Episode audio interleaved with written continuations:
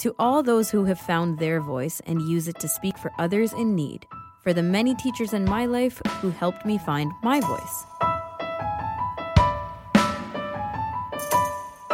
Welcome. You're tuned into AMI Audiobook Review, the weekly podcast where we chat all things audiobooks. I'm your host, Ramya Amuddin, joined by technical producer Nasreen Abdel Majid.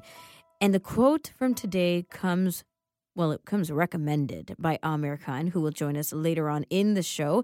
And this is from the dedication portion of the book, a Boy and a Jaguar, which we will also discuss later, written by Alan Rabinowitz and illustrated by Cátia Chien.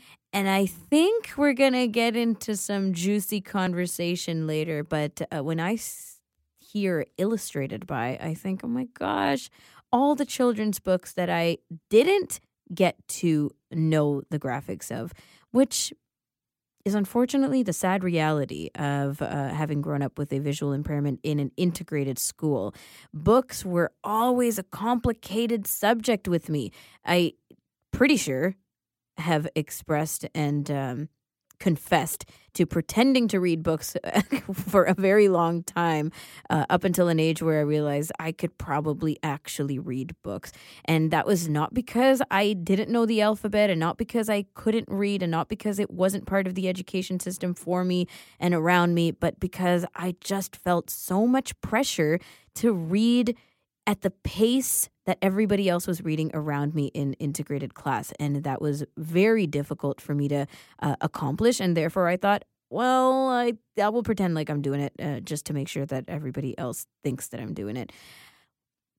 I hope that nobody else is doing this. And I really, really hope that our services and our resources, and especially our conversations around reading, have become more transparent, more supportive, and that we can encourage our children with disabilities to love reading and to want to read and to take their time to figure out how reading best fits them because that would be incredible.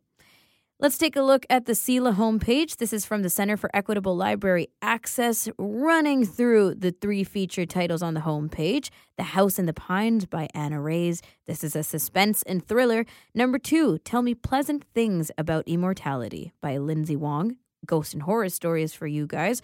And Bad Cree by Jessica Johns, Indigenous Peoples Fictions.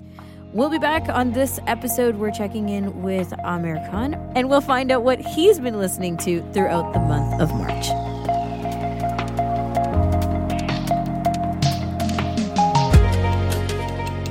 This is AMI Audiobook Review, the weekly podcast where we chat all things audiobooks. I'm your host, Ramya Amuddin. And we have audiobooks with Aamer Khan. This is a segment we have at the end of the month, give or take. And Aamer shares his highs and lows of the reading he's done throughout the month. And the good, the bad, and the ugly are about to come out.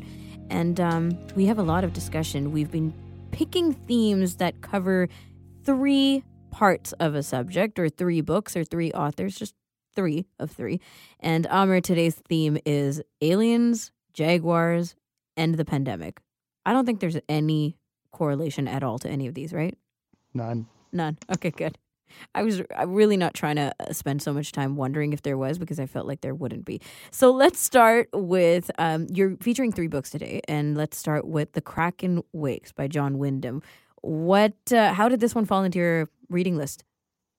So I, I like actually there is something that sort of ties all of these things together. Oh yeah. Um, uh, I was listening to actually a podcast or something, and they were mentioning some uh, some books about the recent trend for sort of ecology books and saving the environment and books that were about the environment.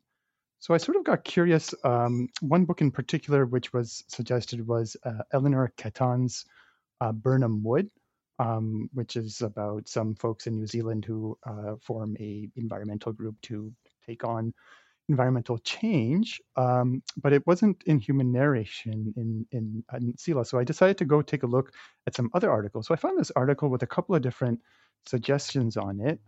Um, one of them is the first one that we'll be talking about more in depth, uh, which is The Kraken by uh, John Wyndham.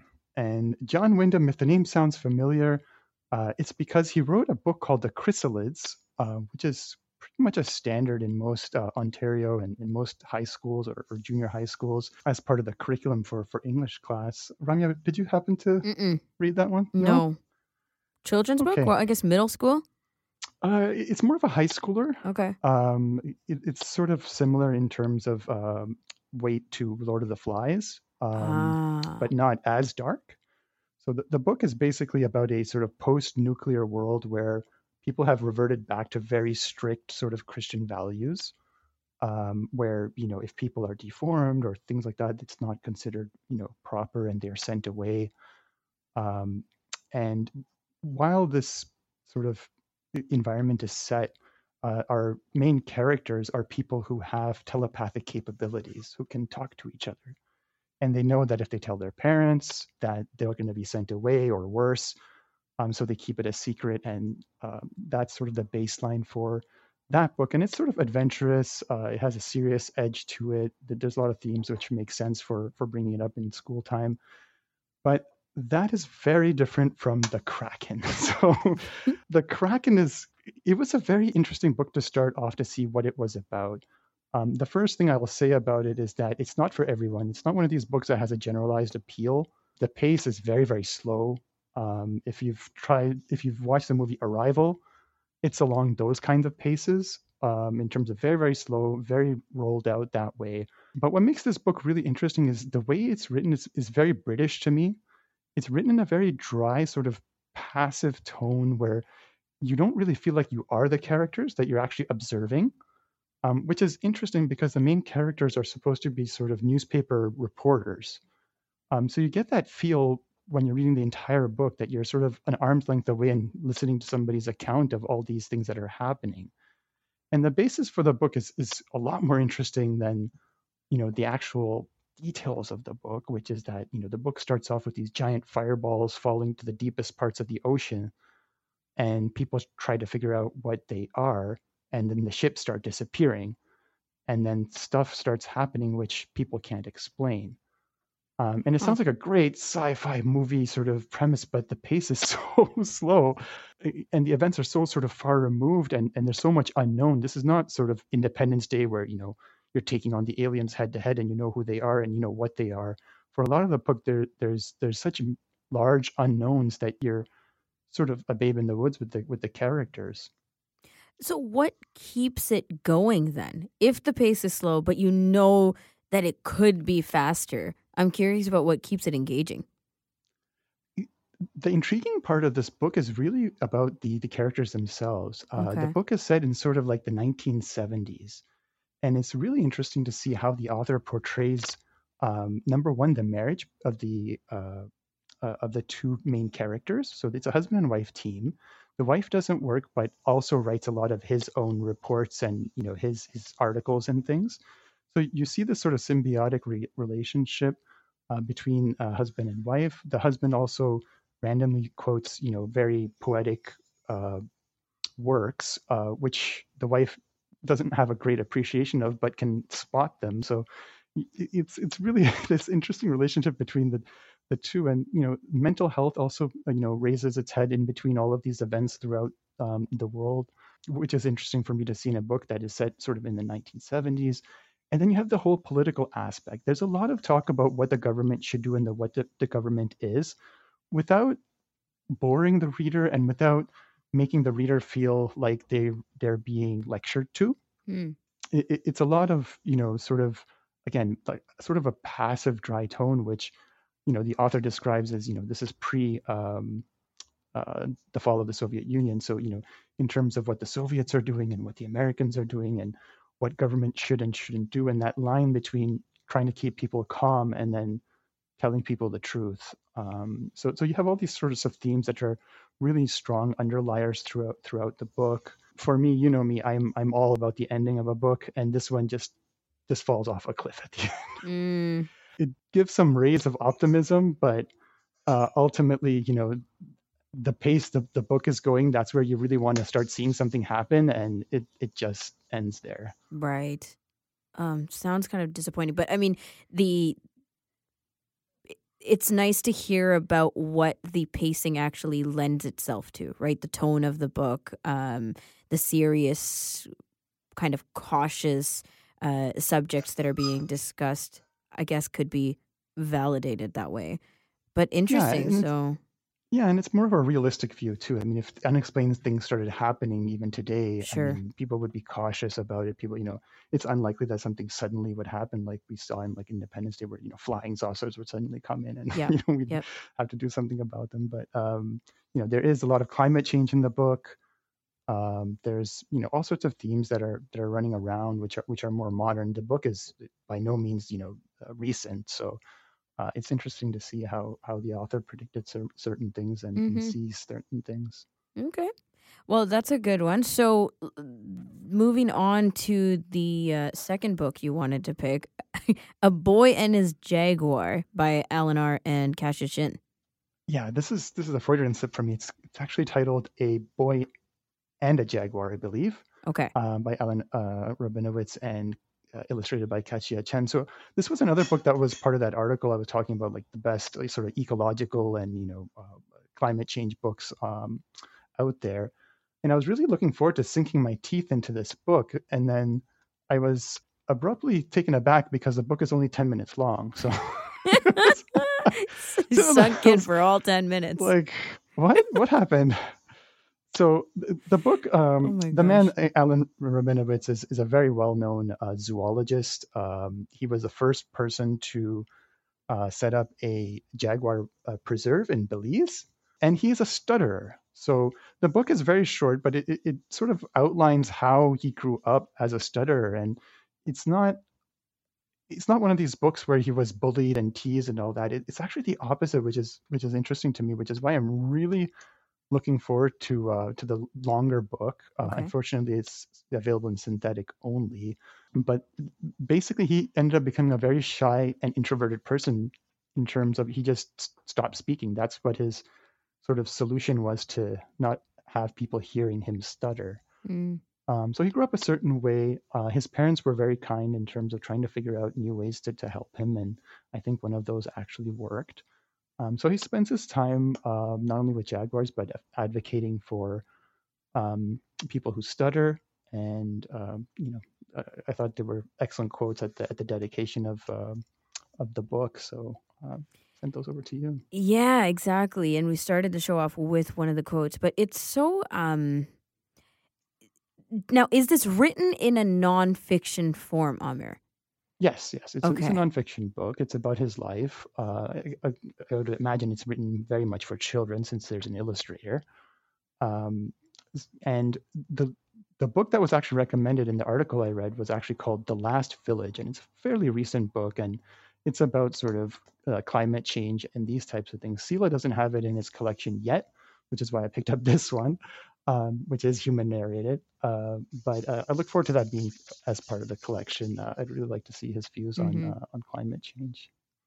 Well, I mean, uh, uh, I can't stop talking about representation in any context, but especially uh, in books and in children's books, right? We had a discussion with Teresa and Karen at the start of the month just a- around this, you know, seeing you in books and seeing people like you uh, being represented that way and how that gives you confidence. And I think that stuttering is uh, sadly some one of the more like one of the lesser known um kind of uh, disabilities or uh, akin to disability conversations that we have and so stuttering advocates uh, as you you mentioned here as this author is is something that um we should probably look more into and people have a lot to share because for some reason it feels like the topic is just not that talked about It, it really isn't. I mean, I remember watching a interview with James Earl Jones, and he had sort of the opposite effect, where hmm everybody who heard his voice was like, "Oh, you must have known from a very early age that you know you you had a great voice, and people must have complimented you." And he was like, "No, actually, when I was younger, I, I had a stutter, right and I couldn't stand the sound of my own voice. I was very shy." And you know, we're talking about James Earl Jones, exactly right? Uh, exactly one of the more well, you know, most recognized uh, voices out there in Hollywood. So yeah um, I, I, yeah, that caught my attention too. That he's a stutterer, and, and uh, curious to see what his advocacy um, efforts are in that in that realm. Yeah, me too. And uh, very important stuff, but also the way that it's written makes such a big difference on how the content is taken in, right? And so um, that the age group that this is catered for is, I think, really, really wonderful. I, like when you're a kid, you don't you can't tell what life is going to turn out for you, right? You're just comparing yourself to everyone else, everyone else around you and thinking, you know, am I like these people? Am I obviously not like these people? And how that affects your self-image, your confidence, your self-esteem. And um, I think if I had read anything when I was younger that just said this is like you. You know, this character is you and everything's going to be all right. It would have changed so much for me growing up. And that's one of the biggest values of um, children's books that really get into stuff like this. Yeah, and it was interesting to see in, in you know 10 minutes or under, he went from talking about being shy and not wanting to speak because people might make fun of him mm-hmm. Towards the end of the book at the end of the 10 minutes where he's actually you know speaking to the leader of belize and trying to convince him to open a you know preserve for uh for jaguars. Right. Yeah so you oh see my this gosh. whole 180 degrees of like not being able to speak to public speaking with a world leader. So mm-hmm. what passion can do eh yeah. Yep, exactly. Uh, one more on your uh, review list today, last but not least, The Dark Hours. And this is Michael Connelly. So you're just going down the books with Michael Connelly, man. Yeah, trying to get catch up uh, to the Harry Bosch series. Uh, I somewhat, um, I didn't quite realize that the the series actually hasn't ended. I thought it was a series that had been, you know, done and dusted, and I was catching up. But uh, he actually published another book in 2023 uh, this year. So I guess we're still going with Harry hmm. Bosch. Um, and that, I really like these books, and this is I think the third time I'm talking about the series on on the show. But um, I couldn't get away from it, and this book in particular caught me because um, it's called The Dark Hours. Uh, it's interesting for a couple of reasons. Um, it's a continuation of another sort of sub series. Uh, there's a character named Ballard who uh, Harry Bosch um, starts to team up with. So I think this is the third book, Ballard and Bosch, um, which has a great sort of ring to it. Um, and the book is a lot more uh, of Ballard's point of view than than Harry Bosch's, and we get to see what it's like to be a sort of a, you know an LAPD uh, uh, detective, but during the pandemic.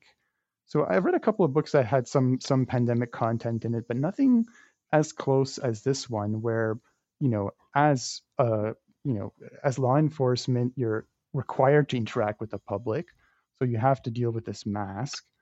Um, and you know, this is pre-vaccination and, and this types of stuff. So you had all these sort of you know uh, issues to deal with in terms of trying to figure out how to do your police work with a mask. But not only that, but you know, you had more uh, political things going on at the time in terms of defunding the police uh, anti-police, um, you know, uh, sentiments, especially in LA. That's that's sort of a recurring cycle in that particular mm. city, um, and you get to see how, how all that sort of affects the psyche of, of somebody who is dedicated to the job but still thinking that maybe this isn't right for her. Was it actually released during the pandemic or afterwards? I think it was released afterwards. It must have been at least the first year, right? Okay. Um, I mean, like I said, the, the latest book was published in 2023, and I'm still, I think, three short from catching that up. So right. I, it's entirely possible during that time uh, or just after. Okay. I mean, as uh, we know, TV shows, books um, have really like, especially if they're still going on and started before the pandemic, series are tending to put in that flavor, right, of the changing realities really and, and our environments around us and life as we know it putting that into the content. So were you thrown off by it? Did it feel seamless to you with the rest of the series? Like it, did it feel like it was following course or did it feel completely out of the blue that they would toss in the pandemic and the this eh, side of it? Eh, michael connelly is excellent at picking up the vibe of the time for the characters that they're in so it seemed very much part of part of the DNA for for this series. I mean, mm. um, as I've said before, it, you know, some of his other books talk about you know um, the other sort of uh, items that happened around LA in terms of political strife, um, police brutality. I mean, you have you have all these sort of incidents that sort of centered around LA. You had protests, riots, you name it. LA has seen it. Um, a little bit of a historical fact that you know the, the regional SWAT teams for police were actually uh, out of the LAPD. Uh, was the first in North America to start those uh, because of uh, this type of uh, violence. Yeah, yeah, um, and of course, reading it now, just like fresh off the heels of the pandemic, feels eh, maybe too close to home, but reading something like this 10 years later, right? Like if you were just binging a whole bunch of Michael, it feels like it would be part of history. Uh, just like anything else would if you were reading it years later.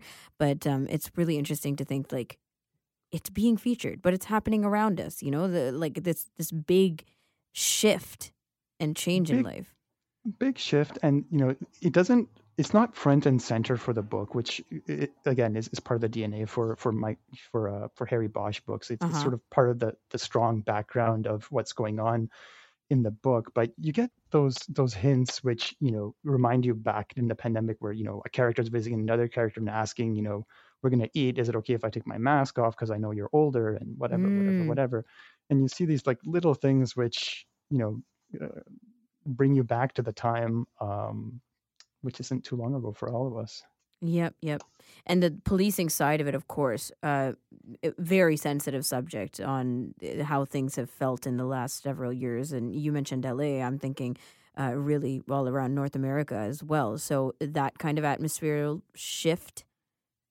Absolutely, and you know, uh, the book actually ends with the um, with the insurrection at Capitol Hill, um, oh. and and how that is affecting the character too. So again, very much part of the DNA of, of, of Harry Bosch and the way Michael Connelly writes of introducing political events that affect police and policing um, into his books. But again, you get another sort of crisis of conscience on the part of, of the characters of you know whether they want to stay mm-hmm. in, in, in law enforcement or uh, you know it's time to hang it up uh, and do something else. Are there still things you're learning about the main characters this far into the series? Yeah, and, and I think Michael Connelly does a great job of sort of shifting the focus of characters. Mm-hmm. So, like I said, Harry Bosch is uh, uh almost near 70 years old now in this particular book. Um, and the shift has, has come to his partner, uh, this new partner, Ballard. So we get to see a, a, sort of a fresh perspective on policing from a female sort of mixed race background um, and living a sort of alternative lifestyle. So uh, for the first book that she's introduced, she actually lives on the beach and likes to surf because she's from Hawaii. Mm. Um, and you know, for us living in Toronto, that's like people can do that. Wait, right. what's going on there? So there's a lot of fresh new things that that Michael Connelly does bring with with every book. Um, there, there's a lot of police corruption themes throughout most of his books. Um, but uh, you know that that's sort of part of the formula or uh, of Harry Bosch books. Now you said you're three books out from catching up essentially. I so, think so, somewhere there. Yeah. So how many books are there in total again? Remind us. I, I don't know. but not even a ballpark?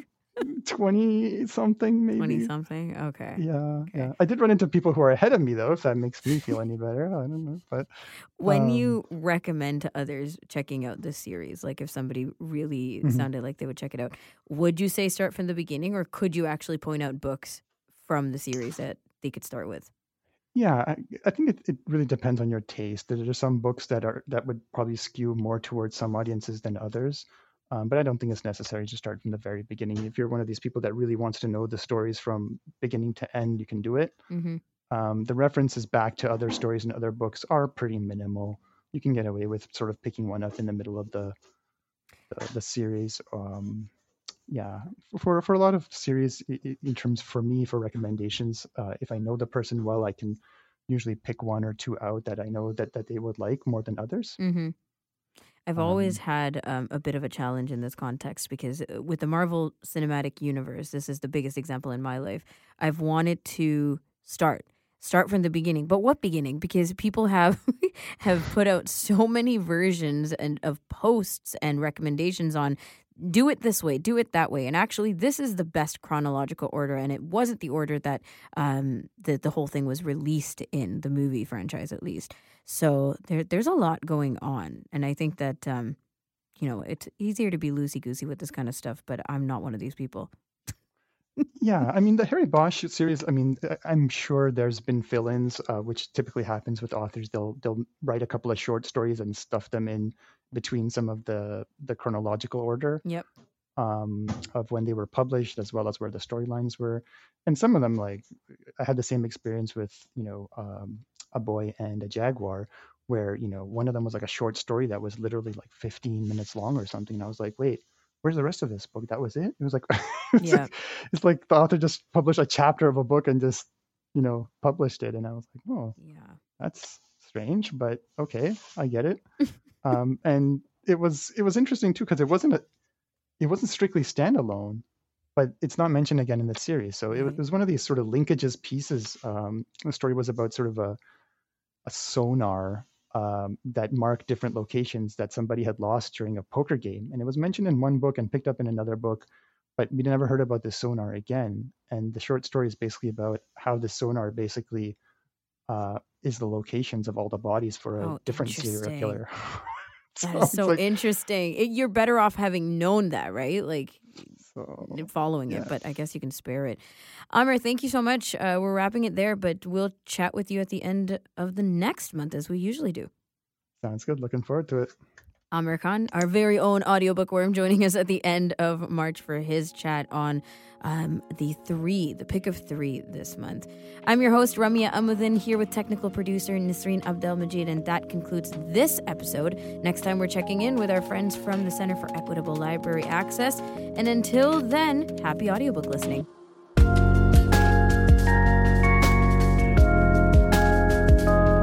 Join us weekly for The Pulse with host Joita Gupta, who brings us closer to issues impacting the disability community across Canada. Watch The Pulse on YouTube or listen wherever you download your AMI podcasts.